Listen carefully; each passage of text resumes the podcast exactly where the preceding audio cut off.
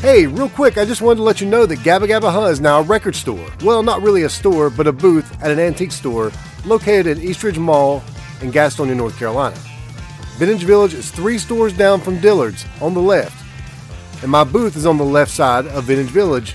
It's the one with all the records. You can't miss it. I've got over a thousand records, toys, t-shirts, DVDs, VHS, all kinds of stuff there. So come check it out. Gabba Gabba Huh Records and Vintage Goods located in Vintage Village at Eastridge Mall, Gastonia, North Carolina.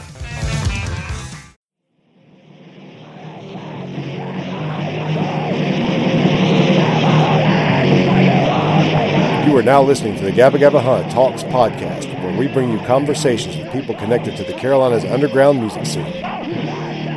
Your host, Mike Phillips of Van Huskins.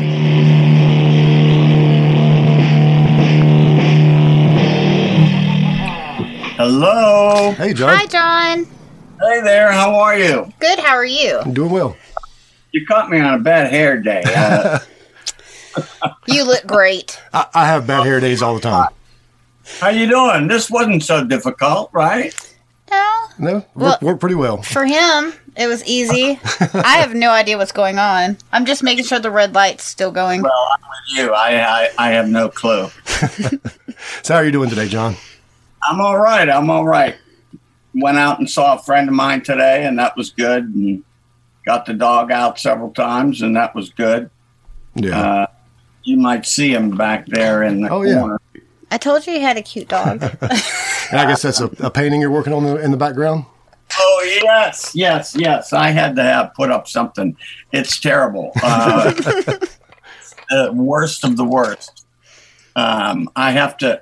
I have to find out. You know, I put paint on. I never know what it's going to be. Yeah. So uh, it's like putting the paint on and then taking it off. You know, bit by bit. I, I think that I, that's how I used to paint. I'll just start painting and see what happened. And yeah, I'm looking for the painting. I, I, you know, I just make a big mess, but it's fun. yeah, I love to paint. so we'll kind of go ahead and get started here. Um, and I'll do a little bit of an introduction. But uh, Okay.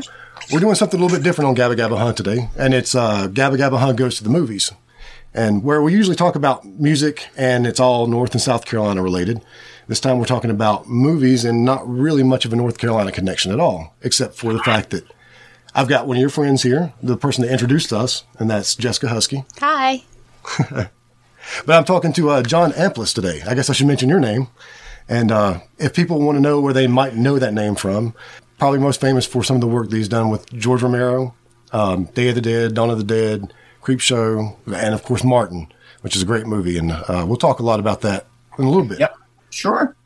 But we, we're not going to jump right into that because I'm sure you get asked about that kind of stuff all the time. Well, sure. And, and like I've told you before, this this podcast is sort of about a journey. You know, why you decided to start creating and do the things that you do. Yeah, yeah, yeah, yeah. My normal question for my music podcast is, what was the first thing about music that grabbed you when you were a kid? But so I'm going to kind of adapt that question a little bit, and I think I gave you the heads up on this. But what, what was the mm-hmm. first movie that you remember seeing as a kid? I honestly don't recall. Okay, it, was a, it was a while back. You know, I was among that generation of the first, you know, when TVs were first hitting the house. Yes. So I watched a lot of late afternoon TV, Okay, you know, like five o'clock movie or whatever they would call it. Um, you know, they played Tarzan movies and um, old 40s movies. And uh, so I kind of grew up, you know, watching that. And Mhm. then I went to, um, I would go to the Saturday matinees as a young man, yes, uh, buy a lot of popcorn and candy and stuff, and sit there for, you know, three or four hours, two movies and a, and uh, 17 cartoons. yeah. That sounds fun. yeah, they don't do that kind of thing anymore. so now, uh, your experience watching movies and watching TV and watching movies on TV as a kid was that did that give you any kind of desire to act at that point, or was that something that kind of came along a little bit later? No, not really. Um, the, what got me interested in acting, I don't know if I, you know, it took a long time for that to really happen, but I had an uncle that was involved in um, community theater here in Pittsburgh. Okay, And so he both acted in and directed uh, at little summer theaters and things like that. And so he cast me in a play when I was 10. Okay. That's kind of where I got the first taste of being on stage and having to, you know, remember lines and all of that, which I never became terribly proficient at. Yeah. oh, and we'll talk a little bit about that in a little bit too. But um, what was the name of that play? It was called uh, Dark at the Top of the Stairs. Okay. I can't remember the playwright's name offhand, but that was the name of it. And there was a 10 year old in the play. Mhm. And me and my cousin, who's, uh, we were about the same size, but he was a little younger than I. Um, he got another little tiny role. hmm And then I got the role of the son. Okay. So uh, kind of a significant role. Yeah, it was. A, yeah, it was a good little role uh, for a ten year old. You know, Yeah. Oh, and what was that like at ten? Was that was that what opened your eyes, or did what, did it take Well, you years know after that? It was it was the um, it was the camaraderie of the of the group Oh yeah. that really kind of drew me into enjoying myself. It took a long time to get used to being on stage Mhm. uh, and working in front of people, but um, that to this day scares the hell out of me. So, yeah, that's kind of how I got involved, and I did some more of that same kind of thing up into my early teens, and then I stopped doing it, you know, for a long time. Okay. I mean, the, the majority of my, like, say, 15 to 18, 19 years of age. Just didn't really do Uh, a whole lot of it. You know, I, I no, I didn't. I actually worked for. Uh, speaking of my cousin, he um, he got a job one summer pulling ponies in parks and uh, you know birthday parties and things like that. He uh, we had a uh, stables that was in our main park here in Pittsburgh, Schenley Park. I followed in his footsteps and started, you know, being a pony handler Yeah. uh, and and then he quit, and I I continued on and, and got a job with the stables. Okay.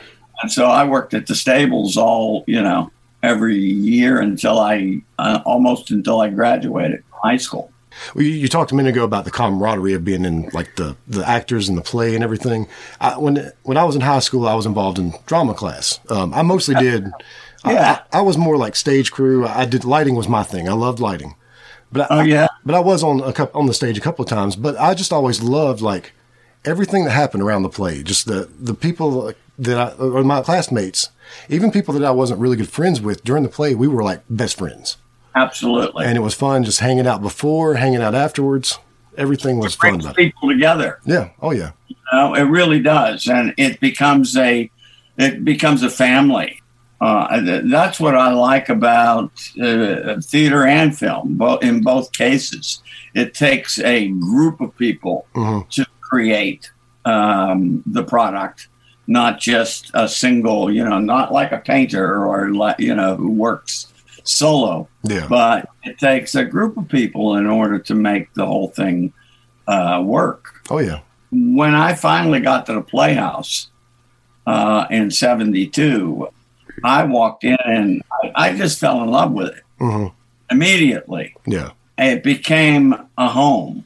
I mean, my background was kind of a little crazy as a as a kid growing up, so I was in need of a place to be that that was mine and a place I could feel comfortable in. Yeah. Yeah. So yeah, I just fell in love with it uh, from that point on. Yeah, I, I totally understand that because for me that was music. I mean, I, I, I enjoyed the theater too, and I, and for a time Yeah. I, I considered going to school for lighting and to do lighting for plays. Oh, but yeah, I don't know why I gave up on that. I, I think I decided I wanted to be in radio instead, and then I gave up on Yeah. that for, for various reasons. But Yeah. um, but it was music for me, and, and finding the band and playing in bands was was my family and my my home, the place where I fit in and belonged. that's what it is. I mean, it, it's a, it becomes a family situation, and I, you know, I still keep in touch with people that I was in college with, and uh, when I would go to New York, uh, I'd always run into uh, people I know and students that um, moved on and and gotten work in the theater up there. Yeah, you know, we've all kind of kept in touch, uh, which is nice. Oh yeah, that's That really is nice. cool. Yeah, it is cool. It is cool. Very cool. So you said you kind of gave up on it for a little while, just just working. What what where, where did life take you at that point? Well, I just wanted to, you know, I just wanted to be a, a kid. I, Yeah, I can understand that.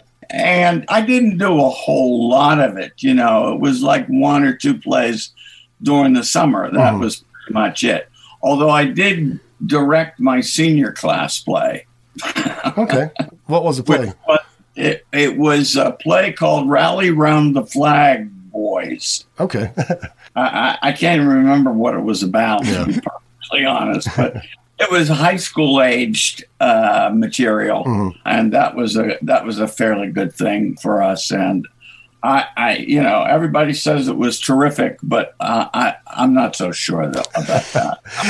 That's like the one play I was in when I was a, a senior. Our senior play was called Hillbilly Wedding, and oh, there you go. none of the students really wanted to do it, but the, the, the teacher just loved it, and it had been ten years since she had done it, so she wanted to do a ten year reunion of it, or, or a ten year. Re, I, I don't, it wouldn't be a reunion. I don't know what you'd call it.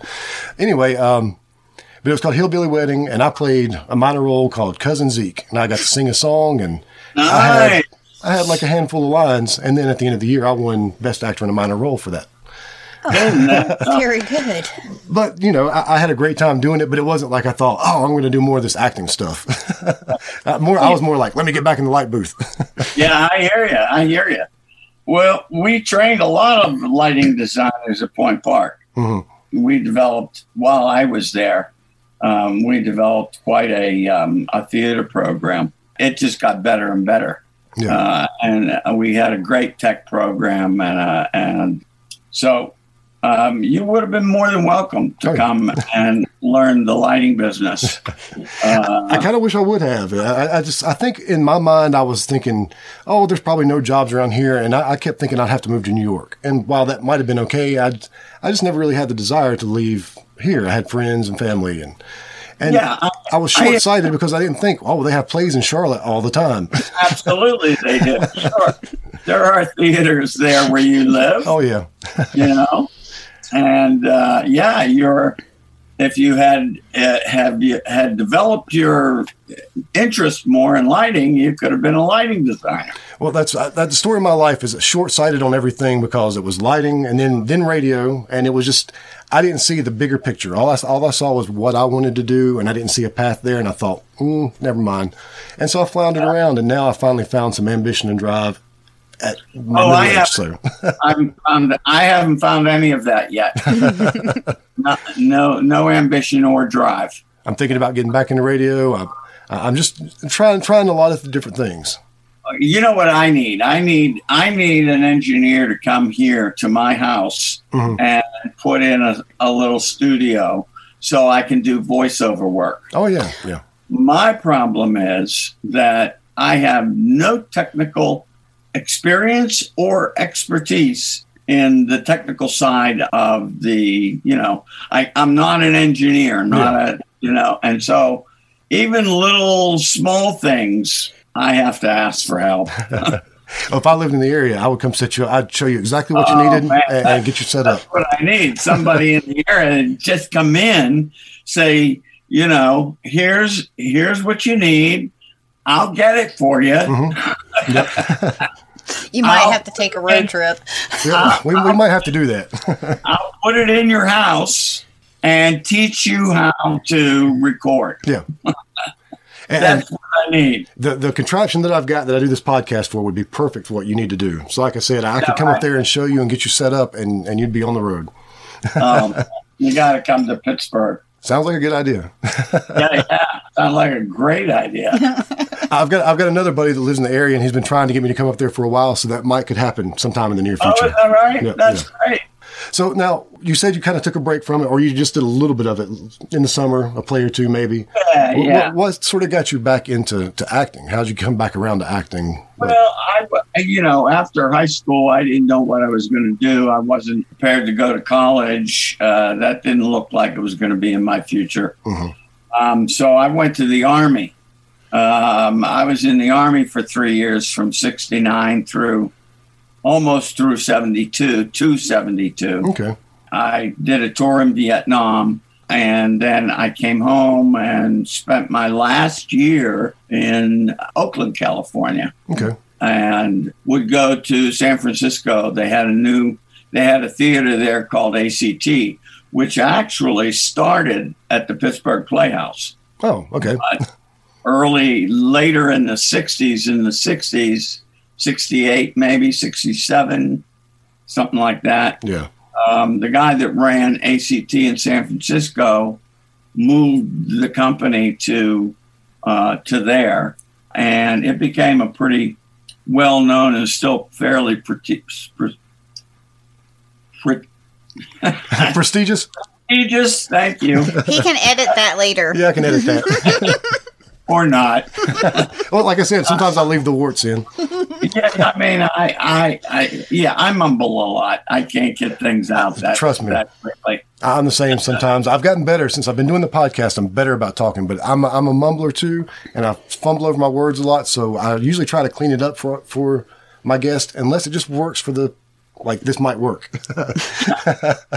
Well, in any case, I did a play out there while I was um, uh, got involved with an army uh, troop. Mhm. It was just kind of offhand stuff. It wasn't uh, an ongoing thing. I did a play. I had played a chorus boy, and and they were doing a play called The Boyfriend, Mhm.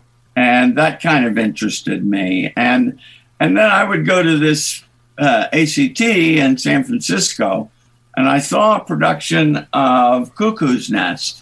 Uh, at that point, Cuckoo's Nest was brand new, wasn't a movie yet. Yeah, It was um, it was for the stage, and uh, I just fell in love with it. I thought it was tremendous, yeah, innovative, interesting, terrific story, excellent actors, uh, well directed. It was just what I thought theater could and should be. yeah, yeah.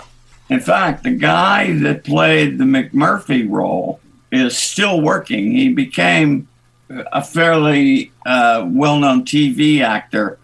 Well, well known, um, familiar Yeah. TV actor. I can't think of his name, though. It's driving me crazy. do, do you recall the show, that 70s show? Yeah. Is that what? And so he was the father. Oh, uh, Kurtwood Smith. Yes. Yeah, yeah. I didn't know his name. Kurtwood Smith. Yeah. Yes, thank you. Yeah, Um, he was tremendous. That's the funny thing about actors too. I mean, there are so many terrific actors that nobody's ever heard of, yeah.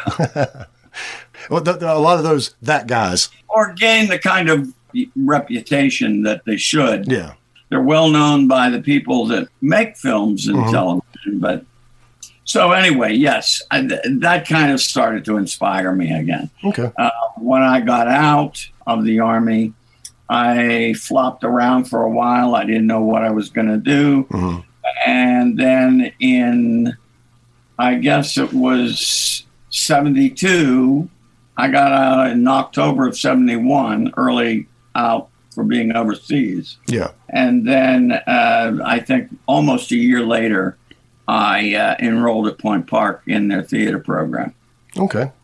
So Yeah. you have a long history with that school. I do, yes. I went there when I left in 76.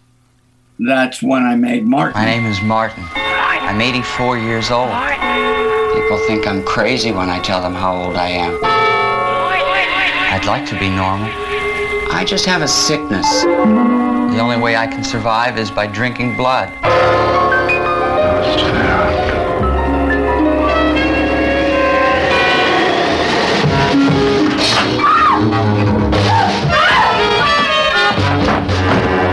Not easy living the way I do. I have to be careful all the time.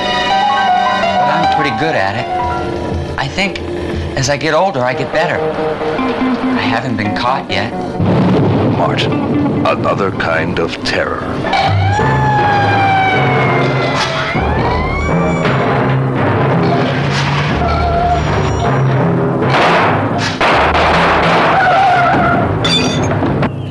People don't understand what's wrong. They think that I'm a monster. They think I'm a vampire.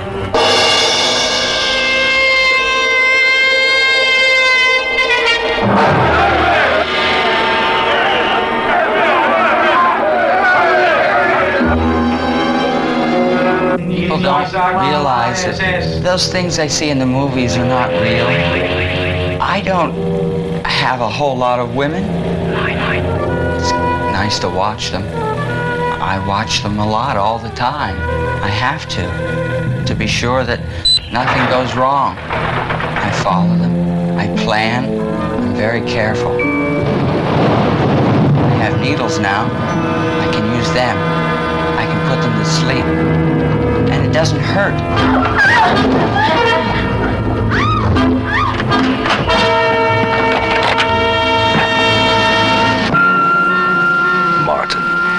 Another kind of terror. I would like to be like everyone else. I have to do things that I don't necessarily like to do, but I want to stay alive.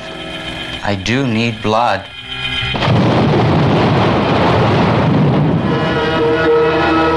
From the director of Night of the Living Dead. Martin. Another kind of terror.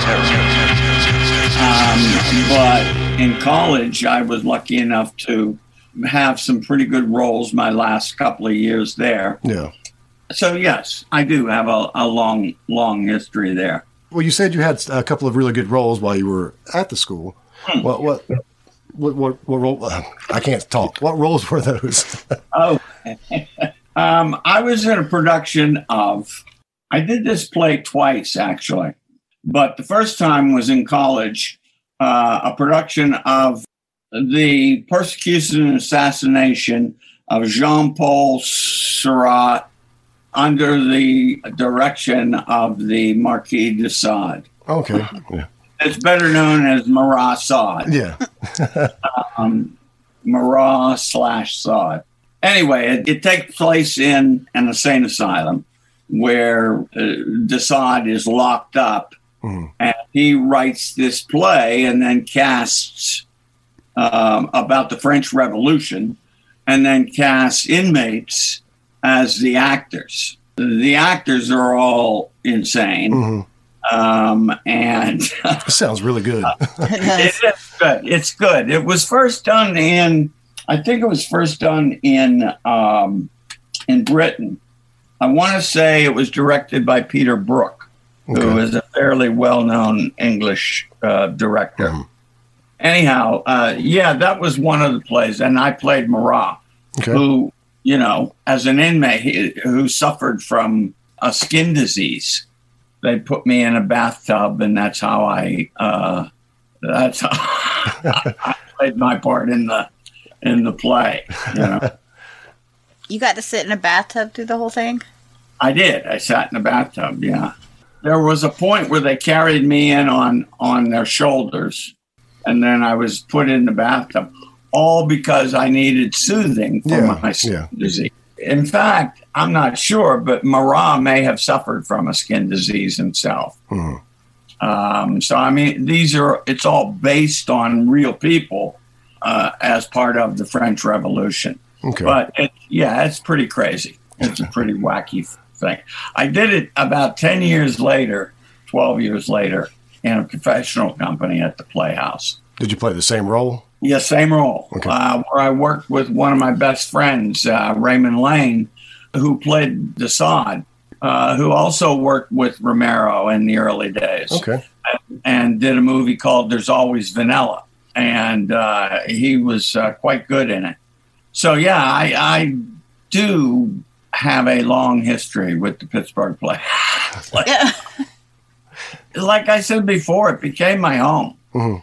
in both emotional and literal kind of ways. Now, did you graduate from school, or did you end I up? did graduate. Okay. Yeah, I gra- yeah. I, I, I figured probably so, but I, I didn't I didn't know. Barely maybe, grad- I didn't really. I did. I barely graduated from from high school, but I did graduate from college. I, it, you know, more like maybe C average.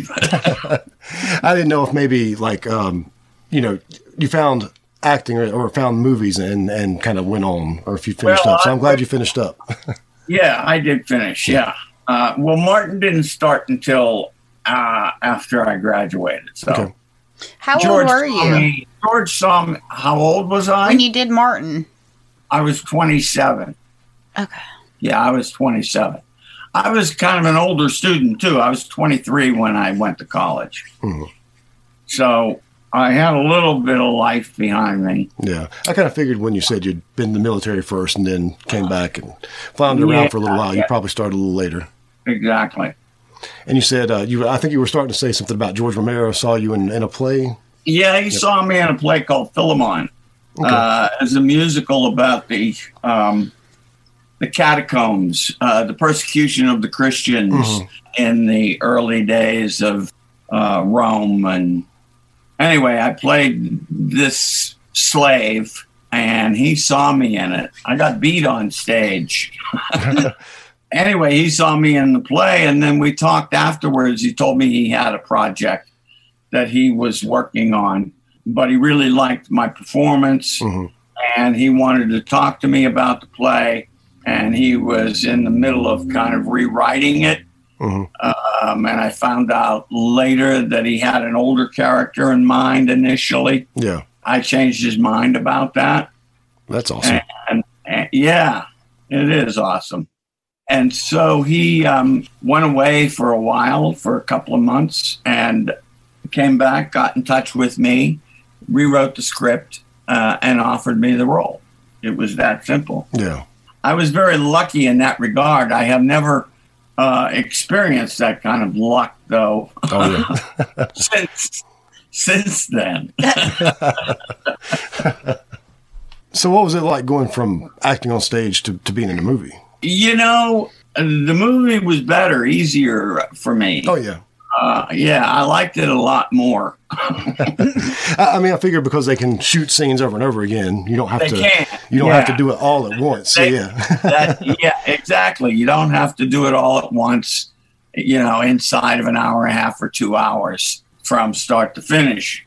I, I didn't seem to have any issue with the transition. Mhm. And I always, I never understand why actors talk about or believe entirely that there's a difference in stage acting and film acting. Mhm. I mean, there's some obvious differences, but if you're doing the research on the play or on the screenplay or the character, I mean, all of that stuff is the same. Mhm. You got to learn the lines, you got to understand the story, you have to know how things work. Even if you're a day player, you know, you have to know what scene you're in and how that scene's going to play out for you. Yeah. I never found much difference in terms of technique, other than you're on a microphone Mhm. and you don't have to speak as loud. You don't Yeah. have to project. But those are obvious things, I think, obvious little technical things that that really have nothing to do with the performance. Mhm. I say acting on stage and acting in film is the same. Yeah. Yeah. You just get more shots at it when you're filming. Sometimes, I mean, sometimes um, I know George shoots a lot of film. Mhm. Obviously, since uh, there's a three and a half hour uh, Yeah. version of this that was just uncovered. Yeah, I, I'd read about that like not long before that news came out, like because I was doing some research on you, and I saw that there was a three and a half hour version that was lost. They figured they'd never find it again. And like two days later, there's an article saying three three and a half hour version of Martin found. I'm like, oh Uh, yeah, yeah. Uh, fans told me about it. I mean, nobody from the Romero universe, other than fans, Mhm. Uh, gave me a heads up on it at all. So I still haven't talked to anybody uh, in the world of George Romero Yeah, uh, ab- about that taking place. yeah, I'm very curious as to how it was found, and I was told it was found in Kentucky somewhere, or Yeah. somebody from Kentucky called Kevin Kriess, who owns the um, runs the uh, Living Dead Museum here in Pittsburgh. okay, He somehow had a connection somewhere. yeah, Somebody finally coughed it up. It's been gone 45 years. yeah. Now, when uh, George first approached you about doing the movie, I guess when when you gave your script, what was your first impression of of, Martin? Well, I liked it right away. Yeah. Uh, I seem to, for for whatever the reason is, I seem to understand him almost immediately. Mhm. Um, I can't tell you why. Maybe it's because I'm a little, you know, crazy, mixed up kid. That could be. Yeah. That could be. Uh, it, what's interesting about the character for me is that he created empathy. People had empathy for him Mhm. in spite of. Now, not everybody knew, you know, his situation and or what he believed he was. Yeah, I was gonna say one of my favorite things about the movie is the ambiguity of whether he Yes. actually is a vampire or not. Whether Yeah. those flashbacks are actually flashbacks or just things that, that are going on in his mind, and, and I, right. I love that about it. But That's why I never answer that question definitively. yeah, and, and but when you take Ooh, I like the mystery of Yeah, that. I, I love it too, and I don't. I wouldn't want you to answer that question, um, but when you kind of take that out or take that into consideration, though, it does make some of the stuff that he's doing like pretty horrific. It's like if he's not actually a vampire, even if he's a vampire, is bad enough. But if he's not, it makes it worse. doubt, there's no doubt he's a s- serial killer. Yeah. Um, no doubt at all. Oh yeah. Um, but I always say too that um, you know if somebody tells you that you are something, or that you're particular your personality has a particular bent, Mhm. and they tell you that every day, Yeah. time you're born, and you're raised with that superstition and nonsense in your life. What he believed what he was told. Mhm. And I think it's great that the audience needs to make up their mind Yeah. rather than us telling them. I think also the the ambiguity of it makes that shock ending even more of a shock. Like that. That's that. That ending was like. It, And and the and the sad part about the ending is that he didn't do it. yeah. Not- Exactly. Yeah. He wasn't he was blamed for the wrong for the Yeah. For the wrong wrong one. Yeah. Out of all the other deaths, that one, he, everybody just knew he did it. That's so sad. It makes you, mm-hmm. You, you, you feel sorry for him, and you just like you just take him in, and you're just like, oh, Yeah, and uh, unfortunately, you know, they were all misled. Yeah. I mean, he was a sad figure, you know, um, but his deeds were not um, were not kosher. yeah. Yeah. it's true. Now, do you have you ever seen any of the three and a half hour cut? I Like- saw it originally. Yeah, Yeah. I think we uh, viewed it down in the office um, at Laurel when it was first put together. George did most of the editing. Mhm. He had help, but one of his strengths was uh, as an editor. Yeah. And uh, supposedly, uh, you know, this long version was his favorite version. Yeah. Although commercially, you know, that's a tough sell Definitely. Yeah. which is why it was cut uh, again Mhm. uh, down to a 91 or two minute version. Yes. The three and a half hour version seemed to disappear pretty quick. Mhm. So I'm still anxious to hear, you know, who, how, what, why. Yeah. It's so Uh. crazy that like 45 years later, it's they find it. Yeah, exactly. I really want to see it. Yeah, I'm looking forward to it. I really want to see it. I do too. I just hope they let me know. I So- hope so, so- too. Can you give us a little bit of an idea of what else might be in the in the movie? Is it just more character Well, development? what, yeah, I, what I recall was a lot of running, um, and I believe the the text had more narration Mhm. from Martin. Yeah. You would see him in various uh, see various images of of him sitting or walking or going by a store or you know, and you would hear voiceover Mhm. uh, of his thoughts. Yeah. Uh, I recall that, but boy, I don't recall three and a half hours of it. Oh yeah. So I'm curious to see again what um, what's not there Yeah. uh, and what I recall. You know, I want to see if I remember shooting those. I probably will. Yeah. Um, I couldn't tell you offhand exactly what scenes are gone. Yeah. Yeah. And that movie, it's it's really well regarded now. But when it came out, was it much of a success at that point? It was not a commercial success, no, but it was a. Um, uh, why does this ad keep popping up? Hmm. I, I don't get it. God, go away. yeah, take a health and wellness break on Zoom. Well, that's weird. I'm, I'm not. Saying to me. Yeah, I was gonna say I don't see. It's not. None of that's popping up on our side, and I've got a free version of it. So Oh, this bastard. All right, what did I last say? I'm stuck at health and wellness on Zoom at this point. yeah, I was. I was. Uh, let me think. What I was asking. Um, oh, about about how the movie was regarded when it came out.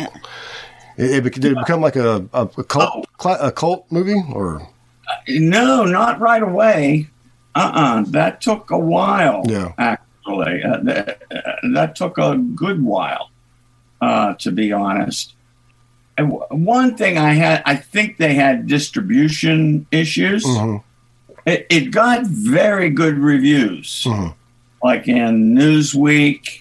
Uh, there was an issue in Playboy yeah you know so it had some it had some really good press behind it but uh, no real takers yeah uh, theater wise um, it played in new york for about six months at an art house down in the uh, village called the um, oh it was right on the tip of my tongue um, i'll come up with it but it played uh, it played in the village for about six months uh, as a midnight show. They Okay. I don't think they knew how, where to put it. yeah Uh, it.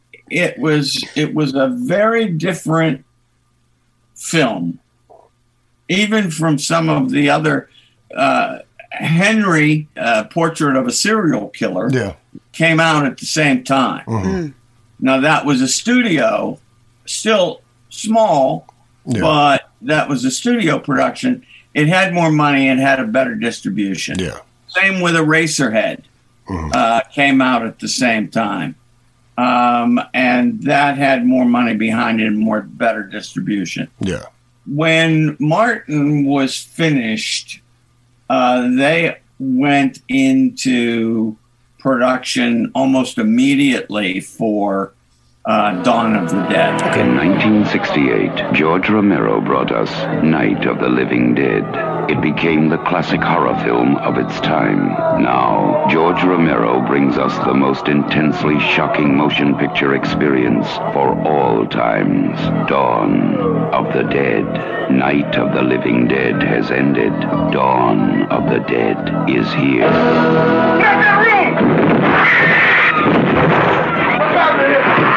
It gets up and kills. The people it kills get up and kill.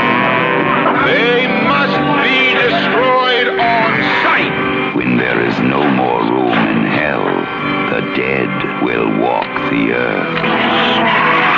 Dawn of the Dead. because it was filmed in 77 and Martin was released the spring of 77 um, or the summer of 77, I guess. So they were right hot on the tail of, of making uh, Dawn of the Dead. Mhm. And then when Dawn happened, Dawn became the hit. oh yeah And that's what people latched on to.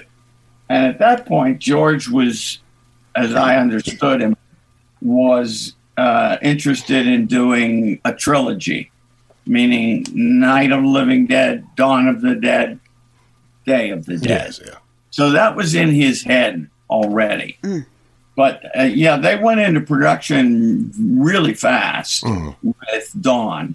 And when Dawn hit as big as it did, I think some of the earlier stuff, and Martin especially, was just kind of lost in the lost in the uh, Lost in the shuffle. yeah, Yeah. lost shuffle. Thank you. um, that's kind of what happened. Yeah. And now you were in Dawn of the Dead as well, like just a, a- a small role in that, un- I uncredited role. was, that was uh, that was actually an accident. It was an accident.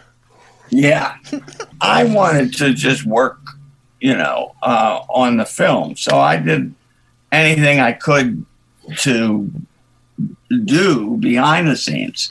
Um, and I ha- and since I was from Pittsburgh, I knew a lot of actors in Pittsburgh Yeah. And was able to bring them into the fold a bit. And they got small roles in in the movie. And then we also cast all the zombies Mhm. who were mostly volunteers Okay. and easy to find. Yeah. they came from all over the world, it seemed.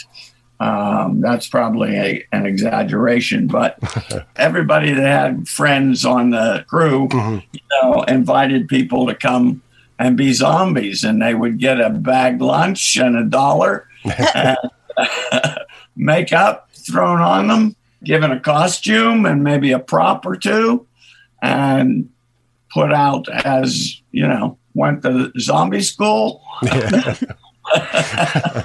Yeah. Well, one, one thing I love about those movies is like the zombies, the, the just the different assortment of zombies that come through, like football players and cowboys and clowns, and you know, just a- anything and everything. That is fun about that. That's true. Yeah, I agree. I like that they Uh, had children zombies yeah. in that movie. Well, I'll tell you too. Um, I mean, some of the zombies became stars. Mhm. What? What? Uh, the nurse zombie, uh, Sharon, Mhm. and her husband Clayton, uh, who worked on the movie. Uh, uh, the what's the religion that I'm thinking of? The not the Buddhists, but they're the oh, Hare Krishna. Hare Krishna. Yeah. So yeah, Mike still does conventions as Yeah. the Hare Krishna. oh yeah. never, said a word. never, never said a word. Never. I like those conventions though. I think they're fun, and you can see all kinds of people Yeah. at all the different conventions. Well, I, yeah, they are fun. I enjoy going too. What I found out is, um, I mean, I didn't go for a long time. Mhm. I think 2008 maybe was the first time I went to a convention here in Pittsburgh. So I, I got to them kind of late. I had no idea that there were conventions Mhm. or fans Oh wow! that were so adamant and so fanatic Mhm. Yeah. How'd you find out? about the movies. Well, a fan told me. Actually, a guy by the name of Lee Karr, um, who is a huge Romero fan. In fact, he wrote a book on Day of the Dead Mhm. that's pretty popular. A kind of part document of the production and information about uh, uh, about people involved. And so, anyway, he um, he convinced me to go to this HorrorHound convention, Mhm. and he set it up so all I had to do was you know go bring photos and go, and um, I did, and I I found out that the horror fans are the greatest fans in the world. Yeah. I believe it.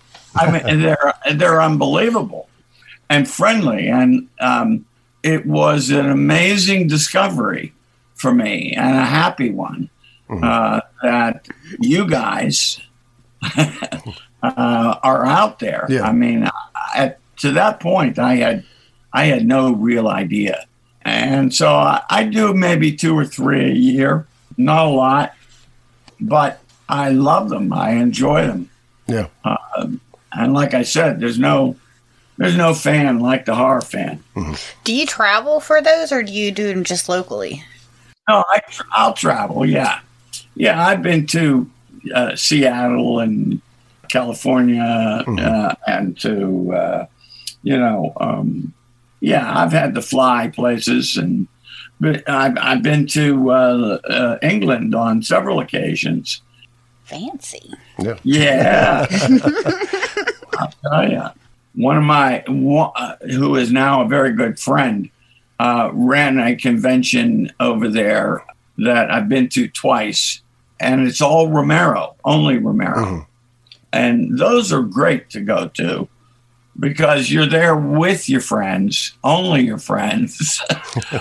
Oh, and you're making new friends. Uh, yeah, you do. You make new friends. Uh, uh, the people that ran it, Marcus and his wife, Lewis, uh, they uh, did a wonderful, wonderful job. It's great to be a part of it Yeah. and be able to meet people and to uh, shake hands and hug and kind it lifts you up a little bit, you know, makes you feel good. Yeah. That sounds awesome.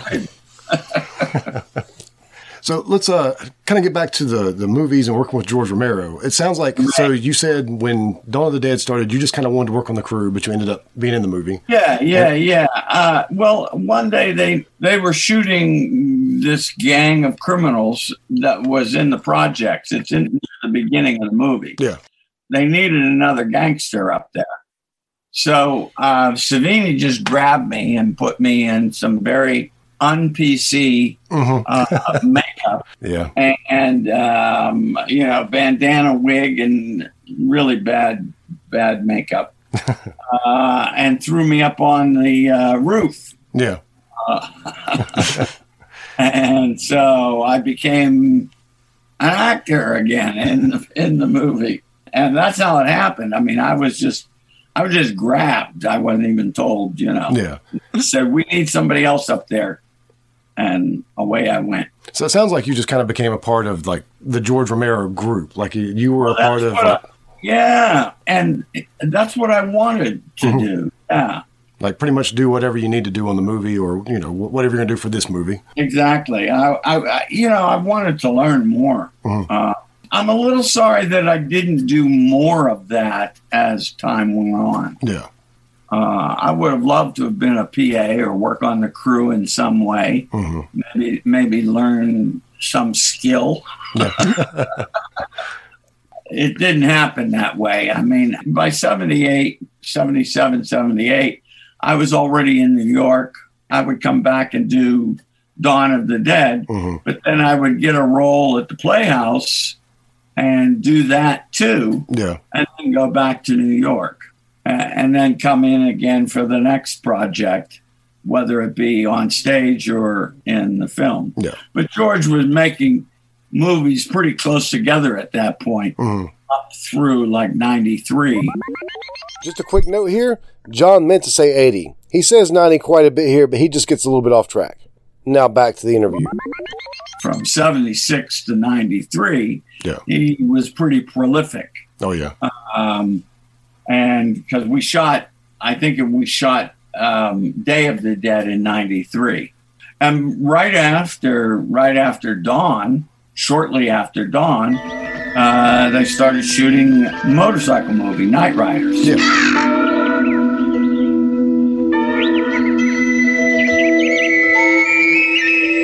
Once, courageous knights roamed the land, searching for adventure.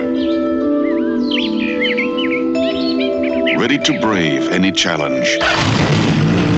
Night Riders. The knight is a fighting machine, disciplined in mind and heart, and noble to the death. Night Riders.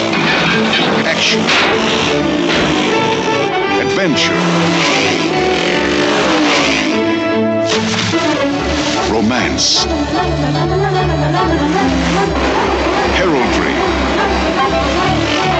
Pageantry. And magic.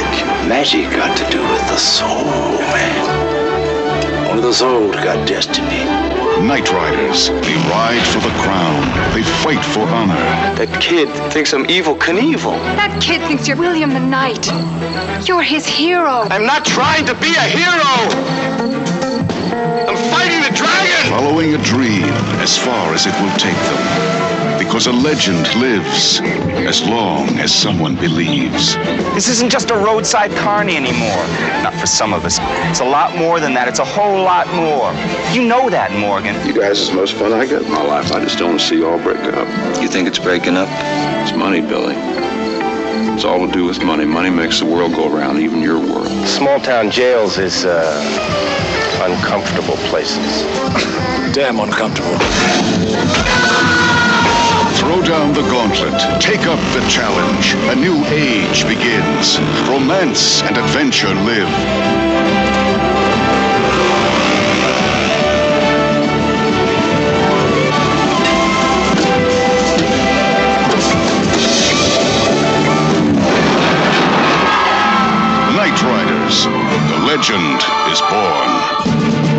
George asked me, you know, if I wanted to be in it, and I said yes. He said, I have two roles. Which would you like? Uh, you could play the, a mime, or you could play a different jester. Yeah. The one, the role that Randy Kovitz got, who fell in love with the, I don't know what he was, master of ceremonies of the uh, Oh, yeah. troupe. Yeah. And I said, I want to do the mime. We talked earlier about how you said you never really got good at learning lines. So that was kind of what I said. We talk about that a little bit later. You got you got this movie and didn't have to speak a line at all. Not a word. not not a word. I all I had to do was juggle a little bit, uh, run up and down through the crowd, uh, jump up and down, do somersaults, cartwheels, and that was it.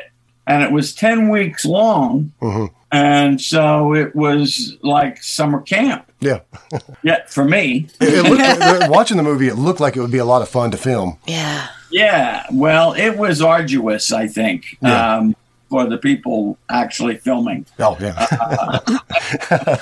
well, I mean, being on your side of it. yes, being on my side, it was fun. It was easy for him. yeah. Oh yeah. It was, yeah, it really was. Um, I almost felt guilty. It's probably the most money I made on a Romero movie too, uh, because it was ten weeks long. Yeah. Now, what about your relationship with George? Were you and George friends, or or Yeah, No. we were we were friends, but we weren't the kind of friends that you know uh, call each other every day or go, you know, or uh, reach out and let's go have dinner. Not that kind of friend. We had a we had a relationship, a rapport a friendly Uh, working relationship? that was yeah, Yeah. a friendly working relationship is exactly what we had. Yeah. Um, I mean, it may have been a little more intimate than that, but um, uh, uh, you know, he was um, he was a very generous guy, uh, very friendly guy, and one of the smartest people I've ever met. Yeah. To be honest, I mean, talk on any subject. So we had a uh, a very comfortable relationship, Yeah. uh, is what I would say. Yeah. Yeah, and that that smartness is it shows in his movies. I mean, just because you know a lot of people think of the, just a zombie movie, but man, Dawn of the Dead and Day, well, all three of those movies, some real heavy social commentary.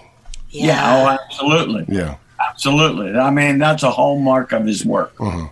I think. yeah, No, people like Tom Savini became very close with George yeah, uh, because they collaborated so closely, especially when Tom was doing uh, the special effects and you know working with the crew, and because that's a everyday intense Oh, yeah. uh, situation. And so over the years, he and Tom became very, very, very good friends. And of course, uh, Lori Cardille, her father in our neck of the woods up here in Pittsburgh, was very well known as a TV broadcaster. He had a show on TV, a late night show called um, Chiller Theater, uh, where they ran, you know, they ran old horror movies and things of that nature. So he became a kind of TV personality and celebrity known as Chilly Billy. okay, Chilly Billy Cardille. um, but he he did a lot of broadcasting and was on the radio and things of that nature. But he was the lead reporter in Night of the Living Dead. okay, So he and George had a very close relationship. Mm-hmm. And so Lori's family and George's family were very, very close. Mm-hmm. People knew each other, mm-hmm. which is a smart way to work yeah, uh, because you know what to expect and you know what you're getting uh, when you're working with friends. Now, I guess you have to be careful about that sometimes yeah, But uh, for the most part, uh, everybody on a Romero set got along. That's cool. Yeah. Yeah. What was the movie that you did following Knightriders?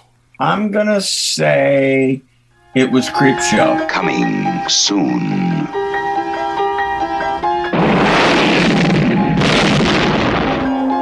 Jolting tales of horror. Creepshow. From the author of Carrie, The Shining, and Cujo. And the creator of Night of the Living Dead and Dawn of the Dead. You'll scream at ghastly ghouls. Cringe at weird kids. And shiver the doings of evil doctors. This is going to be extremely painful, Mr. Verrill. Creepshow will grab you, grow on you, and give you the creeps.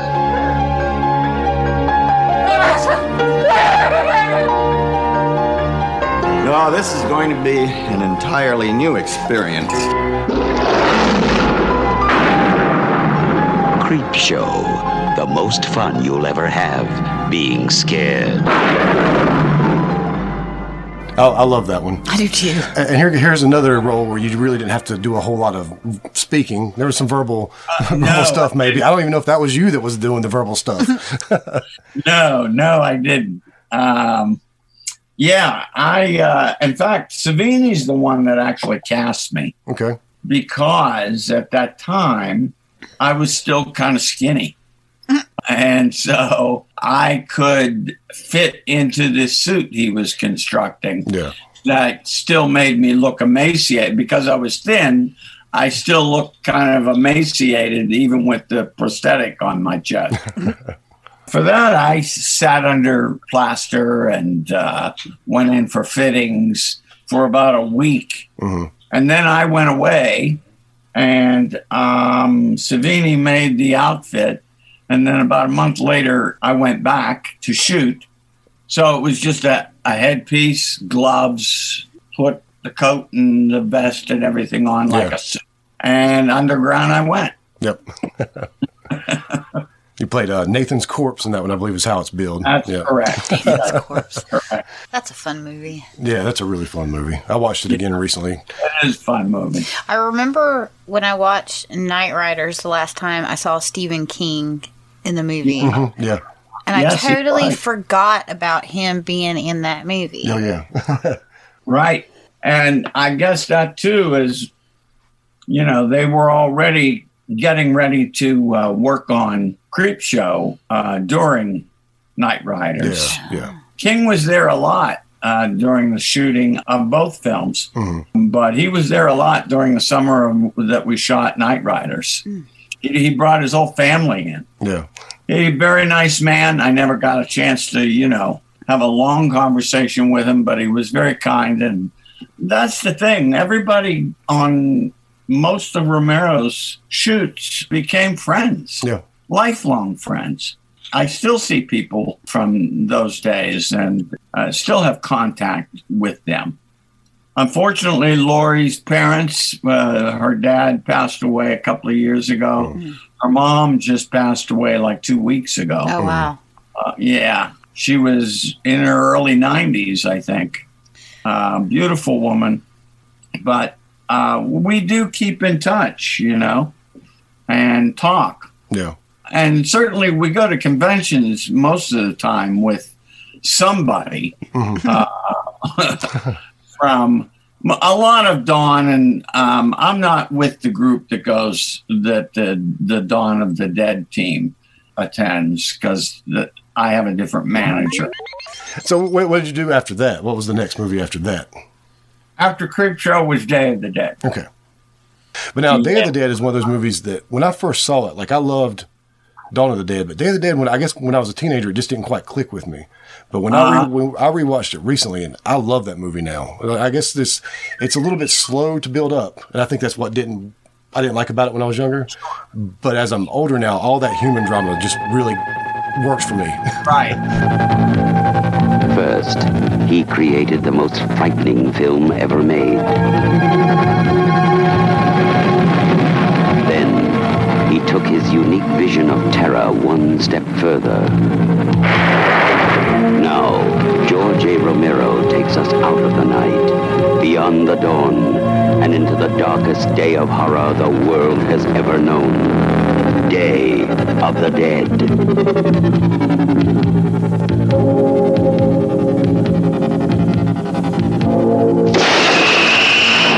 George A. Romero's Day of the Dead, the most eagerly awaited day in horror film history. Now, my understanding is George had a completely, not completely, but a different script Mm-hmm. um, when he first started or wanted to make Day. Yeah. And I guess for money reasons, uh, he wasn't able to do that. So he crunched, you know, the original script Yeah. to be what it is now. Yeah. In any case, yeah, I had two weeks on that movie to go in and do Fisher. Mhm. It was the uh, Wampum Mines, which is like an underground cavern. It's been a mushroom mine, and uh, it's a place for storage. They store big vehicles and things in there, Mhm. and it's changed a lot from when we were there Yeah. it's been cleaned up quite a bit. Um, but as I recall, it was um, it was a difficult shoot, especially for the crew and the cast that had to be there all the time because it's very damp, um, and people were coming down with respiratory issues all the time. So there were a lot of folks that got sick uh, during the process. Yeah. I was already at that point teaching and uh, working at the Playhouse. I came back to Pittsburgh in 82. And so I took a part time job as a teacher and uh, actor for the Playhouse at Point Park. So I was going back and forth.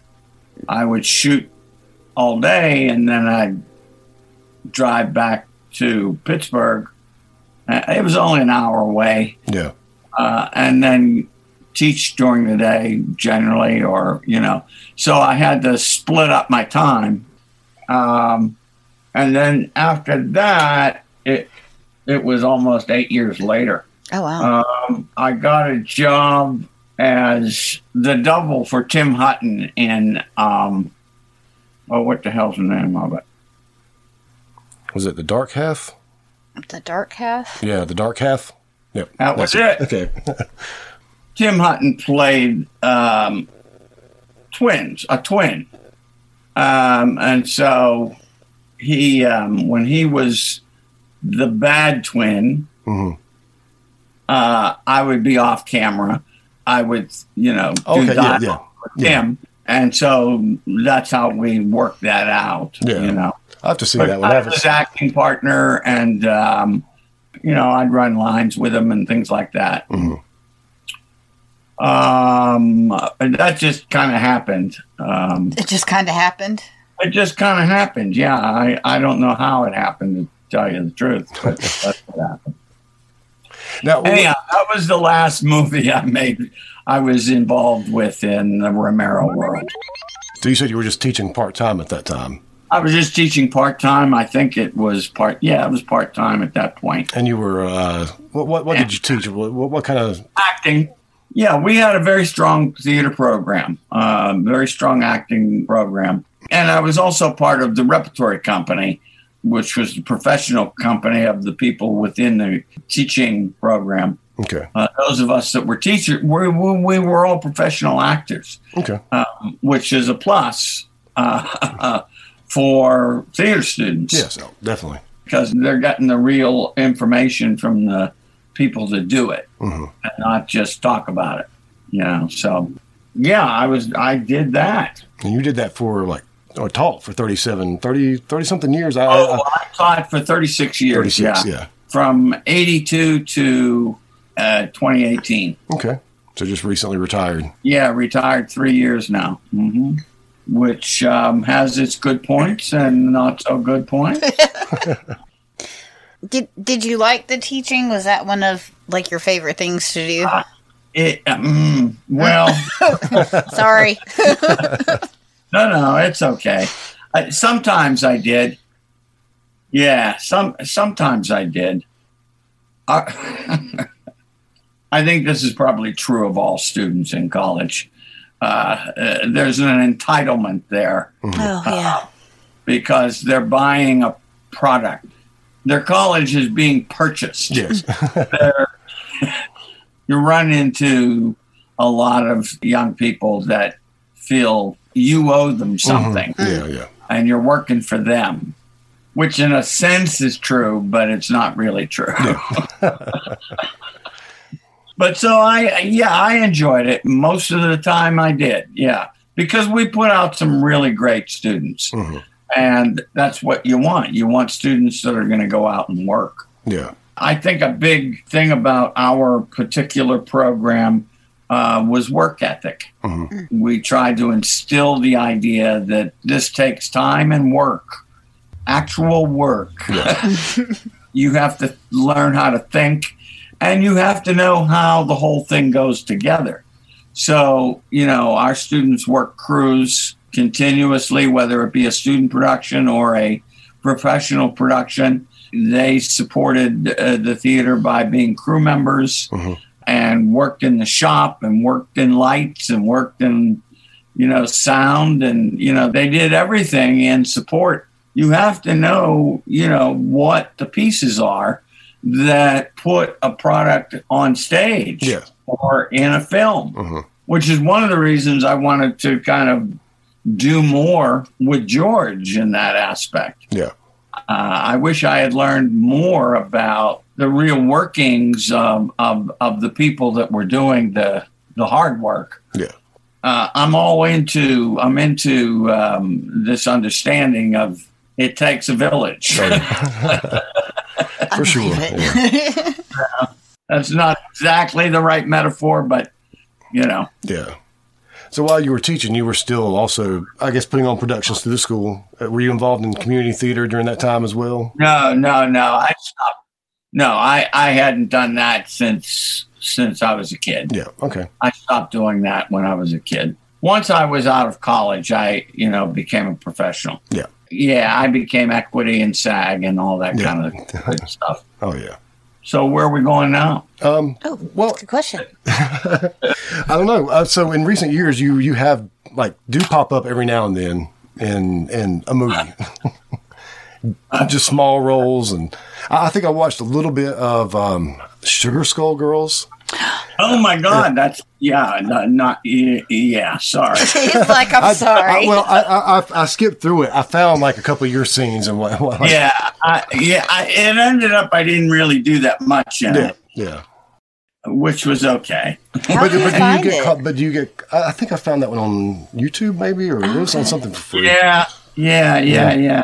They were nice people. Yeah. Um, I'm trying to think of his name. Grillo, I think, is the name of the director and producer. Mhm. He and his wife work as independent filmmakers.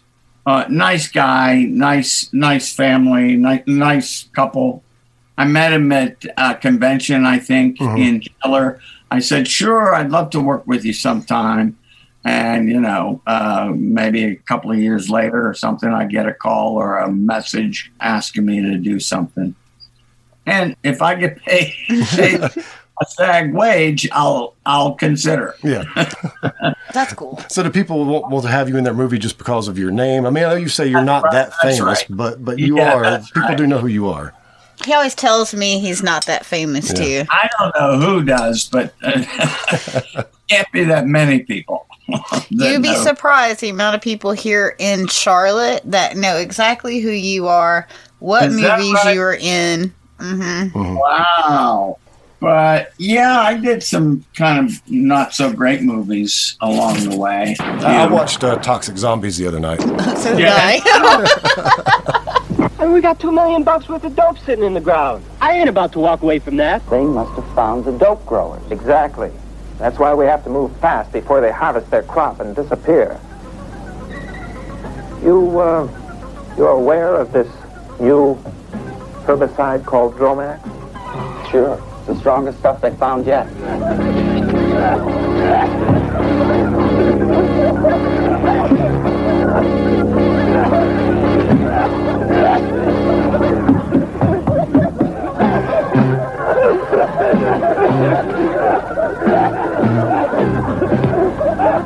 They buy some spray from a crop duster. They get it worse than me.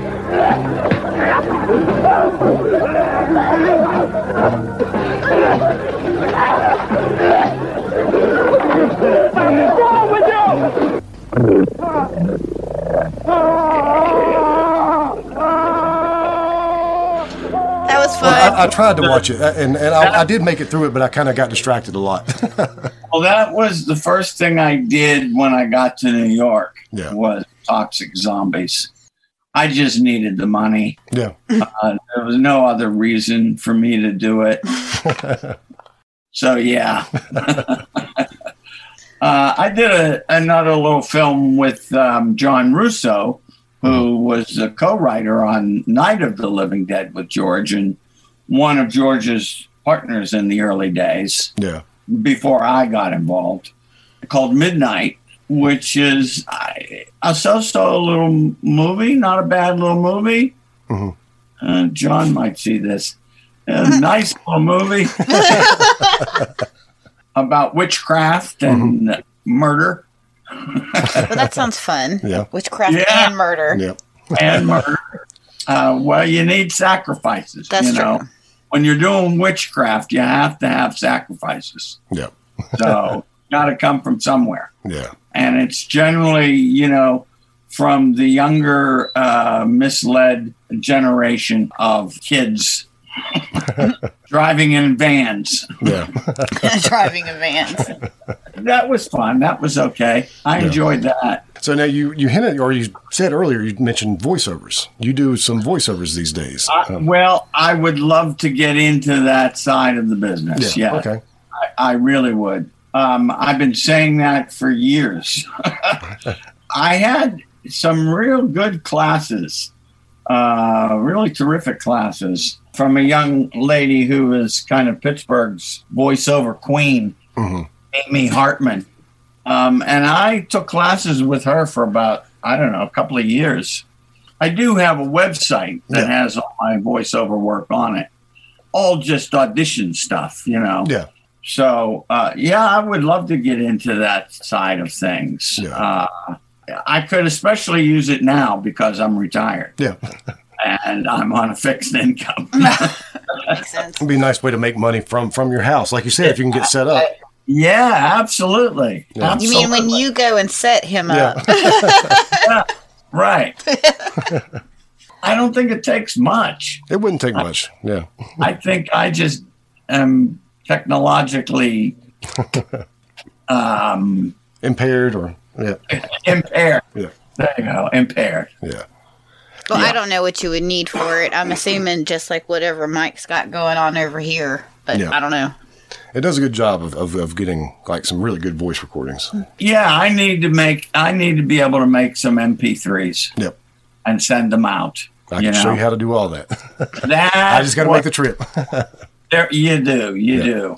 Yeah. I'm going to talk to Tommy soon and see You if I can figure this out. You should. Or tell me what I need to get. You know, Yeah. I, I can definitely do that. I have no idea. I could probably buy good secondhand stuff. You know. Because what I've got is called a, it's called a Zoom recorder. No no um, relation to what we're using to, to talk on. Right. You know what? I narrated some stories for this guy in England. He's a musician of sorts. Mhm. I, I, I don't exactly understand his artistic bent, but um, That was polite. but he's a really nice guy. He's Yeah. a really, really nice guy. I don't know what genre I would describe his work as. He's combining music and storytelling, and he's like a performance artist, I Yeah, guess. I can kind of I kind of kind of imagine what you're talking about. Yeah, yeah, yeah. Uh, those stories that he uses Mhm. Uh, are on my website. Yeah. So um, if you ever feel like taking a listen to what's on there, I have some long narration pieces on there. They're really too long. Well, What, what is the website? Just so people can find it. Yeah, it's uh, johnamplasofficial.com. Okay. Uh, John Amplas at official. No. John, yeah. oh, shit. Wait, I'll tell Here it is. Oh, Wait a he's minute. looking it up. Oh, nice. I should have, yeah. I should have it right he- up here at the top of my. Yeah, johnamplasofficial.com. It has to be that, right? Yep. But now we're talking about that uh, music. What kind of music do you listen to? Just out of curiosity. Um, I have a kind of popular vent, uh, but I do like jazz. I like the older jazz. I like um, rhythm and blues and soul. Yeah. So yeah, I'm attracted to a lot of that stuff. Some of the more popular stuff, you know, Adele and uh, uh, Sam. Um, what's his name? Sam. Sam. Um, I'm not sure. There's a couple of Sams, so I'm not sure. Are there? Sam. Well, anyway, he's well known. Uh, you know, stuff like Percy Sledge. I mean, I go kind of, you know, I, I'm. It's pretty eclectic, Yeah. to be honest. Not really classical though stuff. Yeah. I will listen to it if it's on, but I don't. It doesn't attract me that much. I guess I need. I need more soul in my life. Yeah, yeah. it's it's good background music if you're studying or something like that. But it's like Yeah, yeah, for but, sure. You know, Yeah. I don't really Right. care to put it on most of the time myself. yeah, right. exactly. Um, but yeah, that's the stuff I like. Um, honestly, uh, well, I know you're a musician. I just don't want you to make fun of me. You know, so. uh, trust me, I don't make fun of people for their musical taste. I I just don't do that because everybody's different. well, yes. We had that conversation Uh, not earlier. great- not not big on country western Yeah, um, or country or whatever the hell they call it. I, I these like the old stuff, but I, don't, I definitely don't like the stuff that's on the radio these days. No, see, I don't listen to it on the radio, so I don't either. Uh, you know, I listen. My every time my son gets in the car, I have NPR on, Mm-hmm. and my son gets in the car and puts a jazz station on, which is great, which is fine with me. So, and he's learned that from me, I will say. So, you know, jazz is probably, um, but that has a big spectrum too. Of you know, uh, jazz has different oh yeah, there's different types of jazz, and, and yeah, yeah, yeah, very, yeah. You know, from Miles Davis to to Satchmo. yeah, yeah. Oh, nice. You know what I mean? Is there anything that I haven't thought to ask you about that you wanted to talk about? I have no idea. if I didn't think to ask you, I guess. Give me your notes and Oh. I'll tell you. You know, there are, there's, uh, you know, there are always questions that go unanswered. Oh yeah. Um, on these on these programs. So we, we did talk the other night on the phone or the other week on the phone. Uh, kind of mentioned the, the sobriety thing, and then whether you want to Oh, talk yeah. about that or not. Um, Yeah, yeah, yeah. I stopped drinking in in '91. okay. Um, so f- thirty, almost thirty. What? Thirty-one years ago. It'll be thirty-one years in January. I think. I was one of those people that people didn't know I was an alcoholic. Okay. Uh, I didn't even really know I was an alcoholic. Yeah. Uh, but I knew I drank a lot. the theater world is full of parties, so it's Oh, yeah. hard to stay away. So, you know, um, uh, beer and dope, marijuana, I should say, were my drugs. Yeah. but uh, it, it came to a head. It came to a head in 1991. I was 40, I think I was 41 years old. Mhm. Yeah, when I stopped.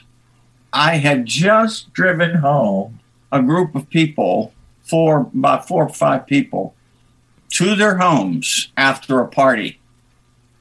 And I was heading home, dropped the last person off, Mhm. very close to home. And on a curve, it started raining. Mhm. And the next thing I knew, I had driven off the road down a 25 foot embankment. Mm. Yeah. I woke up with the car like this. Oh wow. Oh, wow. Yeah. and a policeman staring in my window. Yeah. Oh, that's scary. If I was all right. And then the next moment I remembered was uh, being in the hospital. Um, and so I really had to count my blessings that it was only me. Yeah. Yeah. Um, having just dropped off four other human beings. So that that was my wake up call Yeah. you know, and I had had a DUI before. Um, but this one, um, this one, they were going to put me in jail. But I didn't hear from I. I unfortunately no no real serious injury. Yeah. Um, you know, my back was wrenched, um, and I may have had you know, you know, some kind of scratch or Yeah. Yeah. something on my forehead. But um, other than that, I was alive and well. Uh, it was from that point that I stopped, Mhm. uh, and I haven't had a drink since. That's good. Yeah. Yeah, I mean, you have to get wake wake up calls. You know, well, it has to hit you in the goddamn face. You Yeah, know, yeah. I mean, alcoholics are notoriously egotistical and stupid at the same time. Yeah. we're self-destructive bastards.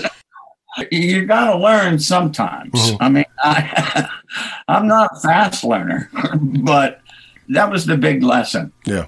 I have no interest in it. It doesn't. I mean, I I, I could be with people that drink. Mhm. Um, I don't want to be with people that are drunk. Yeah. Yeah. That makes sense. I don't like to be around people that are drunk either, even when I, even when I'm having a drink or two. Like, Well, you know, for a while, I I just kind of stayed away from it altogether. Yeah. And from those places, you know, and then you get used to that. Yeah. Uh, and then things lighten up and your life becomes a little better and you're feeling better and suddenly you have people Yeah. you can communicate with and talk to and, and you don't need to you don't need to be loaded Yeah. Yeah. um, and I ran with a group of people that uh, their whole purpose in life was to uh, get loaded. Yeah. I mean, we we would leave the theater at the end of the day, and you know there was a group of us right to the bar, Mhm. you know, and that's where we would go. And I did that for a long time, Yeah. A long time, yeah. But uh, yeah, I'm uh, I'm really glad that it happened. Look at the puppy. Oh, Oh, sorry, I got distracted, John. That's all right. Come here, Jack. Come here, baby. He's mad at me. He's so needy. Come here. He gets up here and he wants to hug me. I mean, he's he can't he can't. I if I go to the other room, he follows me. Oh, I'm his only I'm his only friend. right? he's so cute. All right. All right. You're smelling more. no more. That's all. Hold on. Well, I, I've had a really good time doing this. Yeah, this has been fun. Oh, good. I'm glad you did, Mike. Yeah. Um, what we'll have to do maybe is once Martin, the three and a half hour version comes out, we've all had a chance to watch it. Maybe we'll have to do a little yeah. follow up and talk about it. oh, absolutely. It has my curiosity piqued. it. Yeah. Um, we'll see if anybody contacts me. Yeah. It would be nice, wouldn't it? I mean, you'd so think that if they, they haven't. if they're going to put together a Blu ray or something and put it on there, they're going to want some extra stuff to put on it. Commentary. Yeah. Uh, you know, all I hear is what fans whisper. Yeah. um, and that's all I know. Um, but there is a Blu-ray that was in the process of being made Mhm. uh, that was supposed to come out already, but I think was uh, most recently uh, scheduled for this coming spring Mhm. of 22. Were you involved in that one at all? Yeah, we did a little a, a tour of the area and uh, where it was made in Braddock and talked on camera about it, Yeah. about the making of it and, and the like. And so um, supposedly they did a really good job with it. And it's the first time it was made into a turned into a Blu-ray. Yeah. So because people kept asking why why isn't there a Blu-ray of this? And I said, I don't know. I couldn't I couldn't find it anywhere online or anything. I actually ended up having to illegally download it because that's the only place I could find it. Sometimes I have it on VHS. Do you really? Yeah. Yeah. you know what? I gave my one copy, I think. Well, I have other copies, but not the same copy. Um, I had uh, one copy of the first DVD that was made, Mhm. and I loaned it to somebody, and I never got it back. Oh no. oh yeah. Oh well. I know it. I know what it's about. And now you're going to get eventually get three and a half more hours of it. I'm kind Yeah. of excited Oh, about that. I can't wait to see it. Yeah. That's yeah. That's an additional two hours of movie. Oh, that's so cool. Because the uh, as it exists commercially now, it maybe it's an hour and a half, Yeah. 91, 92 minutes, something like that. And there's only about a minute or so of bloodletting in it Yeah. that you see. People think it's, you know, um, a real bloodletter, but it's not. No, yeah. There's a little bit of blood in each of the death scenes. Yeah. And Well, you would But- expect that. Yeah. You know. about 90 seconds of blood is in the whole damn film. Yeah. The rest of it's just all characters. Yeah. Driven Yeah. story. Yeah. Yeah, exactly. There's a lot of story in that, and I like it. Yeah, there is a lot of story. That's right. Mm-hmm. Yes, indeed. So, where you're in? Are you in Charlotte or no? Where I, are you? I live in I live in Kings Mountain. It's a small town about uh, 30 minutes, 30, 40 minutes west of Charlotte. Mm-hmm. okay. All right. I live in Charlotte. You live in Charlotte. I live in Charlotte. I drove. It was only like a thirty-minute drive Yeah. to come over here to do this, and I get to talk to my fr- both of my friends at the same time. Yeah. That's super exciting. And we'll have to get you to, sh- to Charlotte to one of the one of the conventions in Charlotte. Oh, yeah. I would love that. Yeah, What's going on there? I don't know what's going on now because of COVID, but I know eventually there'll be like the Mad Monster Party. think, yeah. So we need to get in touch with Mad Monster and say, why aren't you calling John Amplas? That's exactly right. Mad Monster is that the name of the thing? Yeah. Yeah, Mad Yeah. Monster Party. Oh, Mad Monster Party. That Yeah, sounds familiar. I, I think Is they it do them. I think they do them in several different cities. Like it's they do one in Charlotte. They do one Mm-hmm. in on the West Coast. There's maybe A couple of the Mid East. Yeah. We can get people from Day down there too. I mean, Mm-hmm. That'd be cool. they're available, and um, I mean, it's nice to have a group of Romero people. oh yeah Well, at the Um, last one I went to, what's his name? Ken Foree was there, and so was Tom Yeah. Savini. And I Mhm. remember meeting both of them, and they seemed really nice. Yeah, Savini's. Um, he- he- some people have a difficult reaction to him sometimes, but he's really a sweetheart. He's a good, good guy, really good guy. And um, Ken Foree, I don't see that often, but uh, I'm sure he's a good guy too. Yeah, he was super nice. I just, you know, it, it gets overwhelming at those things, so I just kind of like introduced myself and talked for a minute and then moved on. yeah, it really can. Yeah. It can it can get pretty crazy. So it's a fairly good size convention then, huh? yeah, it's pretty decent. It's fun. I feel like we got something else that's like closer by. Not closer by, but like between here and Atlanta. It's yeah. like from, there, there seems like there was else. something else, but I can't remember. Uh, COVID. COVID. The Days of the Dead. They do have a Day of the Dead. And last time, I know it's been here before, Mhm. but I know it's definitely been in Atlanta. Yeah, yeah. Yeah, yeah, yeah. And Atlanta's four hours from here.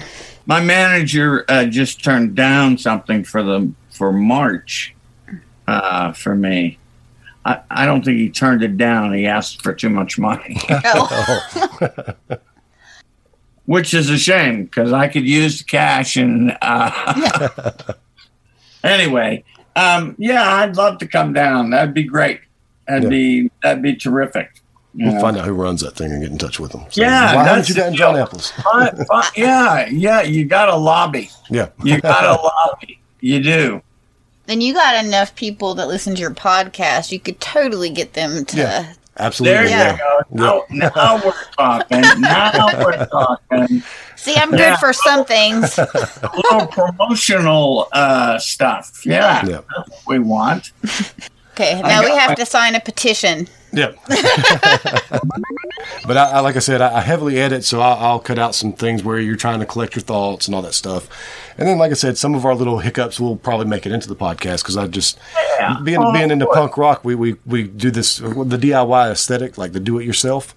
Oh, is Um, that your? uh, You're a punk rocker? Yep, yep. He is. So, so, Oh, okay. so because it's a DIY podcast, even though I heavily edit it and, and heavily produce it, I, I leave some of that stuff in there because I want people to know that it doesn't always go 100% smoothly. Like things happen and, and we deal with it.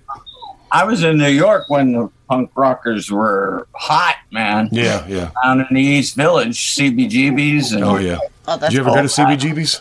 I went once. Yeah, it was very loud and very crowded. you do happen to remember what band was playing I you went? think, and I think I was very drunk. Oh. when I went to New York, there was a guy in the in Martin who comes in in the very first scene when people are getting on the uh, on the train. Yeah, yeah. And there's a group of girls, women, uh, also there, and they're jabbering at each other. And then he comes through, big guy, mustache. Uh, his name is Bob Ogden. Just passed away. A sound guy, okay, uh, sound designer, but he owned a he owned a restaurant called Lady Astor's, which was right directly across from the Shakespeare Festival on Lafayette Okay. uh, where Joe Papp had his theater. Anyhow, it was one of the most decadent um, restaurant bars in the city. Mhm. A lot of us, uh, uh, people, Chris Forrest, who knew Bob, and I think even worked there for a while, got a whole bunch of us jobs. Um, so I started there as a uh, as a, as a waiter, bad waiter, terrible waiter, and a bartender. You know, and so drinking became a social part of my life. Oh, yeah. Oh, wow. At that point, you know. And uh, uh, people like uh, Roger and Dawn of the Dead came out of there. Um David Emge in Dawn of the Dead Mhm. came out. I knew David in 72. Um, he was part of the repertory company when I started at the Playhouse as a student. Okay. Oh, wow. And so we've known each other since then, you know, 50 some years, Yeah. 50 years. And uh, in fact, I got him cast in Dawn. Okay. Uh, he, he was one of at least the principals that I was able to get into the movie, which uh, I was happy to do. Yeah. I think th- the point was that uh, Lady Astor's was a watering hole for many of us Romero people Mhm. In the late 70s, eight, early 80s. And that's where I learned to drink. Yep. With somebody, you got to start somewhere, Yeah. apparently. and I was very good at it. Or very bad at it, depending on how you look at it. Yeah, well, I am um, really bad at drinking. I, I know that for a I- fact. I, I- am really bad at drinking. I, I, I am too. I am too. Thank goodness. Um, the fact that uh, I wasn't good at it is is why I'm alive today. Yeah, yeah. That makes perfect sense. Um, so you think we got it all? Yeah. I've got two hours of, I mean, we're getting ready to hit two hours in less than Oh, a wow. minute. I just can't remember them. Yeah. Well, I just wanted to know your story, like how you got, you know, where you went, and how you got to where you are now, and that's that's the important thing. Yeah. Well, Um, you gotta, you gotta, you got a little bit of it. You know, Yeah. there's much more. Well, we're gonna get more when the three Yeah, and a half yeah, hour yeah, thing of yeah. Martin comes out because I'm I'm Uh, hoping I'm gonna be able to sit in for that Oh, yeah, one yeah, too, definitely. right? Okay. Absolutely. Absolutely. Yeah, absolutely. We might have to watch that movie together so we can prepare for it. that would be awesome. Yeah. That'd be cool. Yeah. Yeah, get some popcorn. Yeah. Yep. a lot of it. It's three and a half hours long. Uh, that's a lot of- Yeah, you probably have to. There, there's hopefully an intermission. Yeah. well, you can make your own if you're watching it at home, I guess. But it would be nice if it comes out and when you can see it in the theater. That would be That'd be cool. great. That'd be something, huh? Yeah. Yeah, I Oh. probably won't be invited to that either. So I would have to bring a blanket because I freeze to death in the theater. In Speaking three of and a half freezing. hours, I will be so cold. Well, John, it's, it's been great talking to you. We don't want to hold you up any longer than we have to. Oh, listen, no hold up at all. I, it was my pleasure. Um, I know I hem and haw a lot, um, so cut those out. Make me sound like I'm intelligent in some regard. But I was gonna say, usually, like with my music podcast, I always cut in music. So for this one, I'll be cutting in like just clips from the movies. Like, Oh, that'd be cool. Like probably from the trailers. I'll probably play parts of the trailers. Oh, that's cool. Yeah. Yeah. Just to kind of that's break up the talk a little bit. Well, you know, the trailer, the trailer has some of the narration Yeah. um, that is not in the movie. Okay. I'm pretty sure there's some stuff um, that Martin is saying in his head, you know, in, in the trailer. So uh, that that that's the only remnant of the original that I can point to. Cool. All right. And then Um, so, but now I guess we have the whole thing. yep. Supposedly they need to restore it somehow. Yeah, I'm sure that they're they're gonna have to if something. it got if it vanished and now it's coming back, I'm sure they have to do something with it. Yeah, they're gonna make it. Well, I'm sure it just sat there in in case in a you know in a can. Yeah. Uh, there are three reels, um, so uh, and Mike Gornick, our our cinematographer, who also worked for Laurel, um, he's the one that filed it away. You know, his signatures on it, Mm. uh, and so he was the one that you know mm, said yes, it's the one. Yeah. Yeah. Anyhow, thank you Thank you. so much. It was Thank fun. you, thank you, Jess. I appreciate your uh, wanting to hear more from me. Um, why I don't know. Well, it was thank- like I was telling Mike, I was like, we don't usually talk about when me and you are on the phone. We don't usually talk about like your your acting career. We talk about you teaching and and all that. But you know, Yeah. so this was this was pretty nice for me too to sit down and listen to these stories because I never hear them. Oh, good, good, good, good. Yeah, I'm sure there's been a lot left out, but um, you know, maybe that's a book. Yeah. Uh, That'd be cool. I, would keep read it. threat- I keep threatening, but I can't. I, I have, I have no writing skills. You get your ghostwriter. All you have to do is tell the stories, and they'll put it together for you. That's what I need a ghostwriter. Yeah, Yeah. there you go. Excellent. Okay. All right. Thanks for the tip.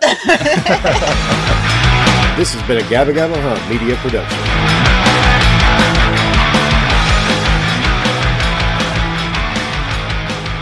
Oh, gee, come on. Um, can't I find it? I'm sorry. I. Oh, gee whiz. Well, I'll find it before the evening is over. Uh, I think it's just, uh, yeah, I think it's just John Amplas official at JohnAmplasOfficial.com. yeah. That's it. That's it. That's it. Okay, that's it. now we people wanna go know John's that. website is.